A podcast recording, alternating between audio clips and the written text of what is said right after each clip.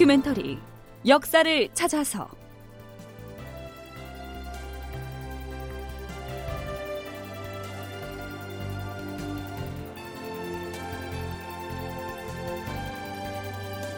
제 800편 웅치에서 왜군을 차단하라. 극본 이상락 연출 최홍준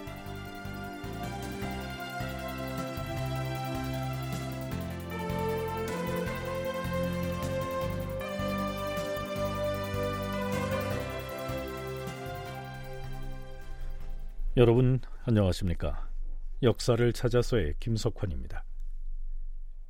임진년 7월 초여덟의 날 이순신 함대를 비롯한 조선의 연합수군은 견내량에 정박해 있던 일본 함선들을 한산도 앞바다로 유인해내서 그 유명한 하객진법을 구사해 통쾌하게 물리치죠. 물론 그 전투를 승전으로 이끈 사람은 전라좌수사 이순신이었습니다. 우리는 이 전투를 한산도 대첩이라고 부르는데요. 실제로 조선 수군은 대첩이라고 부를 만한 전과를 거두었을까요?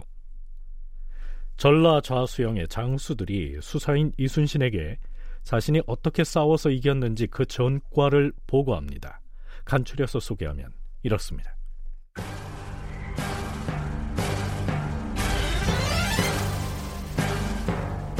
장군, 순천부사 권준이 고합니다.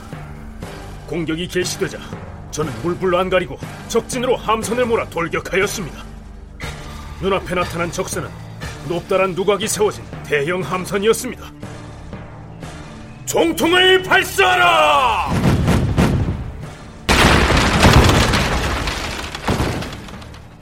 함포를 발사하여 적군의 대형 함선 한 척을 바다 한가운데서 깨부순 다음 부서진 적선으로 건너가서 외놈 장수의 목을 베어라!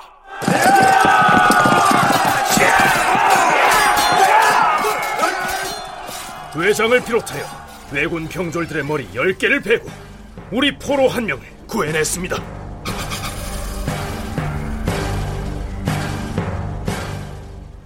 장군, 광영현감 어영담이 보고합니다. 하객진의 우측 날개에 포진해 있던 전 공격 신호와 동시에 외선의 퇴로를 막고 적진으로 돌격했습니다.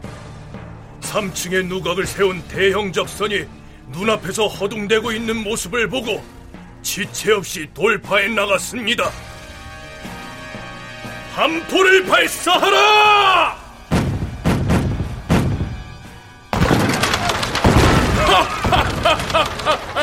명중이다! 저기 누각에 있는 놈이 외놈 장수렸다! 내 화살로 저놈의 가슴을 꿰뚫고야 말 것이다! 음? 자! 맞았다! 적선으로 건너가서 부상당한 외적 우두머리를 포박해오라!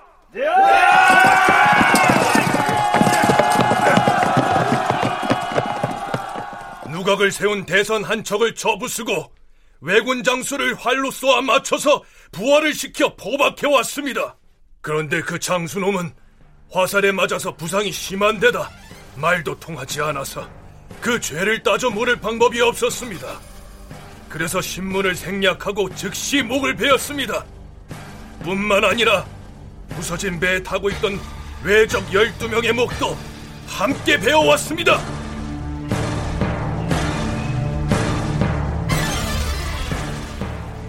장군, 사도청사 김환이 보고합니다. 저는 외적의 대형 함선 한 척을 바다 가운데에서 통째로 잡고 그 배를 지휘하고 있던 외장을 비롯하여 외적의 머리 16개를 베었으며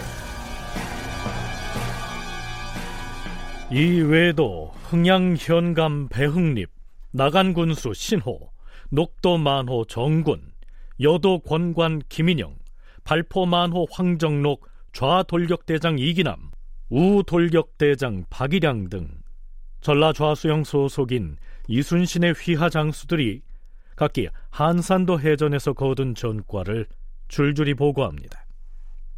여기에서 좌돌격대장과 우돌격대장은 각각 거북선을 지휘하는 장수들입니다. 그러니까요. 이 거북선은 공격의 선봉에 나서서 적진으로 돌격하는 역할을 했음을 알 수가 있는데요. 자, 잠깐. 일본 수군의 임진왜란 종군기인 고려선 전기라고 하는 문헌에도 한산도 해전에서 자신들이 상대했던 거북선에 관련된 기록이 나옵니다.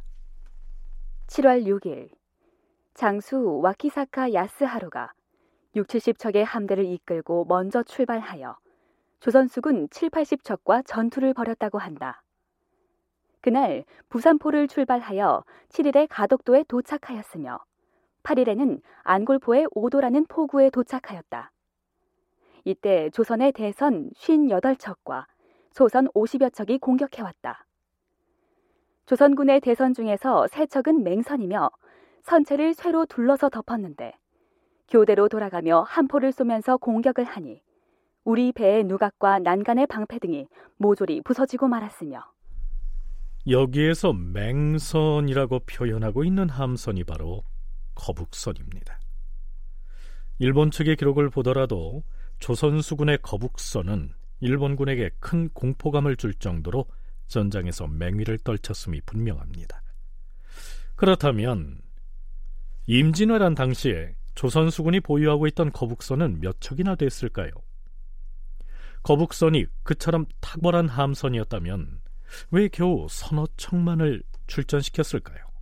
거북선의 경우에는 임진왜란 전 시기 동안 몇 척이 움직였냐라고 보면 한 세 척, 네 척 정도로 확인이 되는데요. 그러면 생각보다 좀 많이 전투에 투입이 안 된 건데 이것은 아마 거북선이 어떤 한계가 있다라기보다는 제 생각으로는 당시 판옥선이 조선 수군의 주력선이었기 때문에 당연히 주력선 중심으로 전투에 임하는 것이 너무 당연한 게 아닌가 저는 그렇게 생각됩니다. 어, 거북선의 경우 또 이순신의 난중일기를 보면은 임진왜란 발발 직전에 이렇게 운행에 좀 성공하는 듯한 기사가 확인되는 걸 봐서는 거북선은 바다에서 쓸 수 있는 신무기이지만 주력 무기는 아니었다. 어, 아마 이순신 정도만 이 배에 대해서 정확하게 이해했을 테니까 아마 이런 그 큰 전쟁에서 새로운 무기를 일상적으로 쓰기에는 다른 장수들이 굉장히 생소하게 느낄 수 있었던 거죠. 그래서 적지 않은 위험 부담이 있었을 것이라고 생각됩니다. 거북선이라고 하는 이름은 조선 초기 기록에도 나타나지만 임진왜란 때 이순신에 의해서 비로소 철갑선으로서의 거북선이 선을 보였다고 볼 때 이 시기의 거북선은 아직까지는 생소한 무기였을 것이다. 광주 전남연구원 김만호 연구위원의 견해가 그러합니다. 한국해양대 김강식 교수는 또 이렇게 얘기합니다. 우리나라의 주력 함대가 판옥선이라는 형태로 아주 높은 비해가 이렇게 만들어졌죠. 그리고 그 과정에서 이제 그 판옥선의 위에 지붕을 덮은 게 거북선입니다. 거북선과 판옥선의 구조는 거의 유사하거든요. 그랬을 때 그걸 덮어서 그 위에 이제 뭐 철침을 꽂고 뭐 등등 다양한 형태로 만들다 보니까 판옥선을 만드는 것보다 훨씬 더 많은 공정도 필요할 거고 또 비용도 들고 하기 때문에 아, 많은 척수를 건조하지는 못했을 겁니다. 또 임진왜란 전에 어, 이순신 장군이 그 전라자수사로 있으면서 거북선을 나대용이라는 사람에게 새롭게 개량해서 만들려고 할 때도 지금 이야기 했듯이 이런 어떤 다양한 비용과 또 부속 이런 것도 필요하기 때문에 어, 많이는 만들지 못했을 거예요. 그래서 일반적으로 정확한 기록은 없는데 임진왜란 초기에는 거북선이 세 척 정도 있었다 이렇게 나옵니다.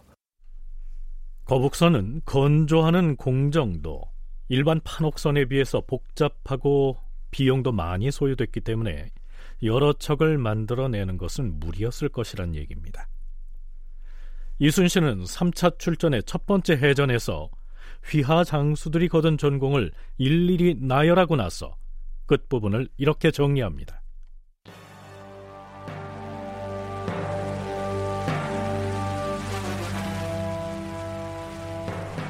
전하, 그 나머지 왜군 선박 중에서 큰배 20척과 중간 배 5척 등은 졸라 좌도와 우도의 장수들이 힘을 합쳐서 불태우고 깨뜨려 싸웁니다. 그리고 화살에 맞아 물에 뛰어들어 빠져 죽은 자는 그 수를 셀 수 없을 만큼 많아 싸웁니다. 결국 외적 400여 명은 형세가 궁해지고 힘도 다하여 빠져나갈 수 없음을 스스로 깨닫고는 한산도에서 배를 버리고 뭍으로 올라갔으나 나머지 대선 한 척과 중선 일곱 척, 소선 여섯 척 등은 노를 재촉하여 도망쳐버렸습니다. 하루 종일 맞붙어 싸우느라 장수와 군사들이 지친 데다 날도 어두워져서 더 이상 추격하지 못하고 견내량 안쪽 바다에서 진을 치고 밤을 지냈습니다. 임진년 7월 8일에 벌어졌던 한산도 해전에 대한 이순신의 보고 내용이 이러합니다. 이순신 평전의 저자인 해군사관학교 이민웅 교수가 정리한 한산도 대첩의 결과는 이렇습니다. 해전의 결과는 조선연합 함대의 압승이었다. 모두 73척이 참전한 와키사카의 함대는 대선 35척, 소선 7척 등 모두 59척이 불에 타 격침당했고 대장선인 대선 1척과 중선 7척, 소선 6척 등 14척은 해전을 피해서 부랴부랴 부산 쪽으로 도주했다.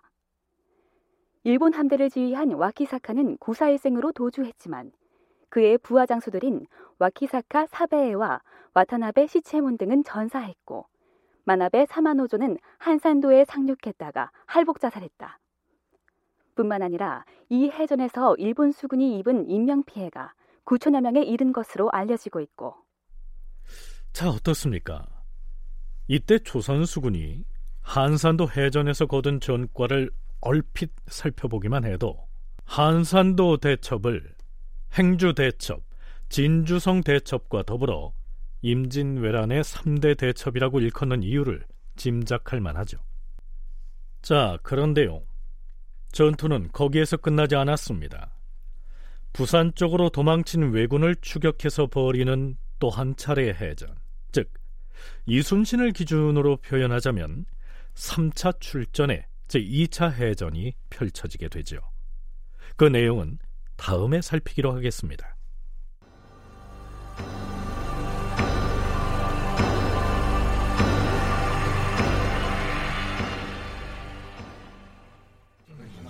주상 전환합시오.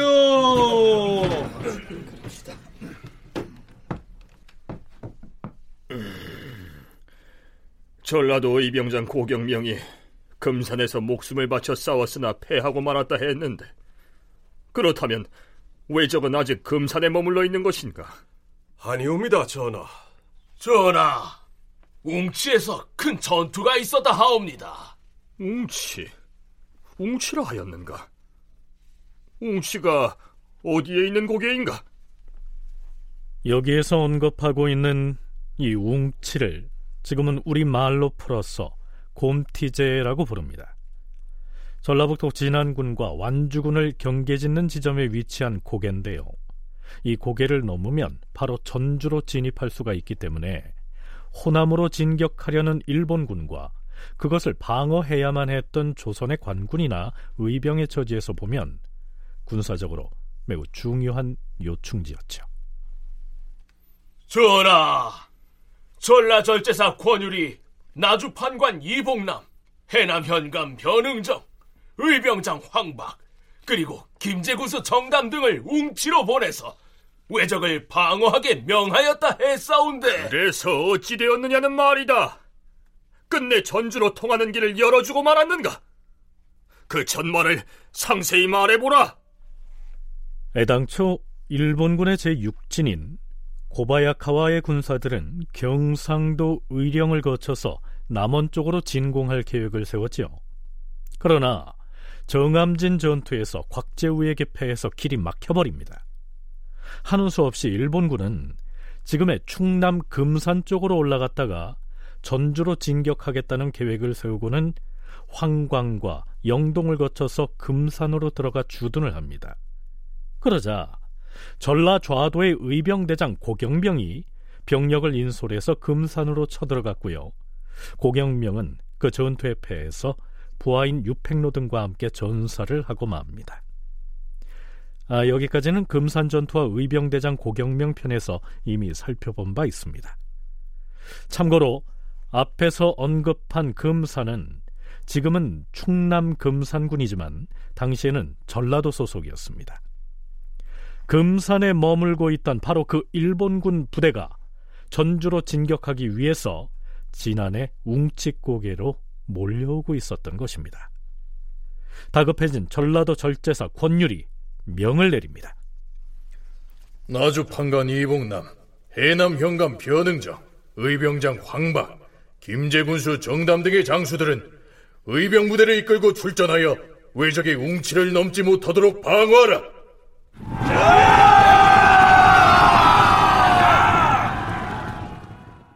이제 곧 외적의 무리가 웅치를 넘으려고 이곳에 나타날 것이다. 우리 나주 의병은 서쪽 언덕에 의지하여 운거하고 있다가 돌격해오는 외적을 쏘아 죽일 것이다. 나를 따르라!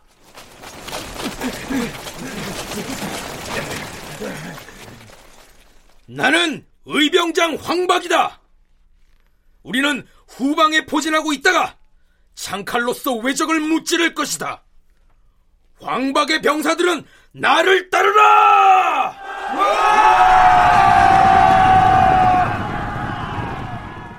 나는 김제구수 정담이다. 우리 군사는 우측에 포진해 있다가 단 한 명의 왜군도 웅치를 넘지 못하도록 웅치 고객길을 철통봉쇄할 것이다. 병사들은 나를 따르라!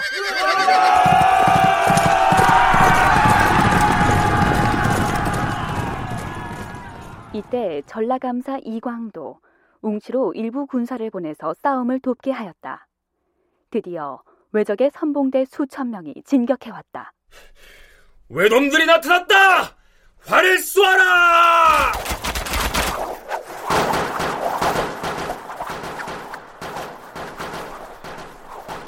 두려워하지 마라! 모두 창칼을 들고 돌격하라!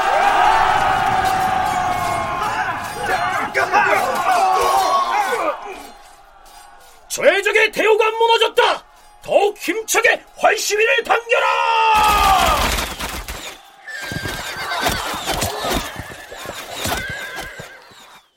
외적의 선봉 수천 명이 조총을 쏘고 칼을 휘두르며 정면으로 돌진해 왔다.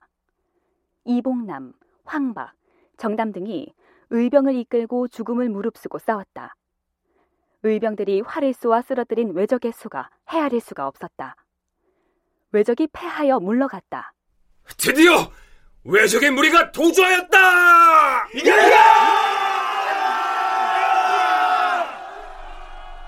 이렇게 해서 호남 의병들은 웅치 고개에서의 제1차 전투에서 일본군 선봉대를 물리치는 데 성공합니다.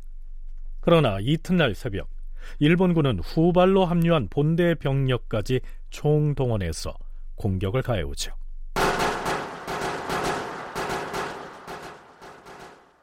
외적의 대규모 병력이 산골짜기를 가득 메웠고 조총 소리가 우레처럼 쏟아졌다. 이봉남 등이 우선 적군의 제1진을 맞아 싸웠으나 결국 당해내지 못하고 퇴각하였으며 황박의 군사도 패하여 이봉남의 진영으로 물러나 합류하였다. 그러나 또 한 사람의 의병장인 김제군수 정담은 백마를 타고 붉은 깃발을 휘날리며 적진으로 돌격하여 적장을 쏘아 죽였다. 그러나 그 사이에 아군이 모두 퇴각하였으므로 정담은 왜군에게 포위되고 말았다. 장군, 제가 포위망을 뚫을 테니 뒤따라 퇴각하십시오. 아니다. 차라리 적병 한 놈을 더 죽이고 죽을지언정 차마 내 목숨을 살리자고 도망을 쳐서 적으로 하여금 기세를 부리게 할 수 없다. 어! 장군, 장군! 이윽고 정담이 조총에 맞아 전사하였다. 그를 따르던 종사관 이봉도 함께 전사하였다. 다큐멘터리 역사를 찾아서 다음 시간에 계속하겠습니다.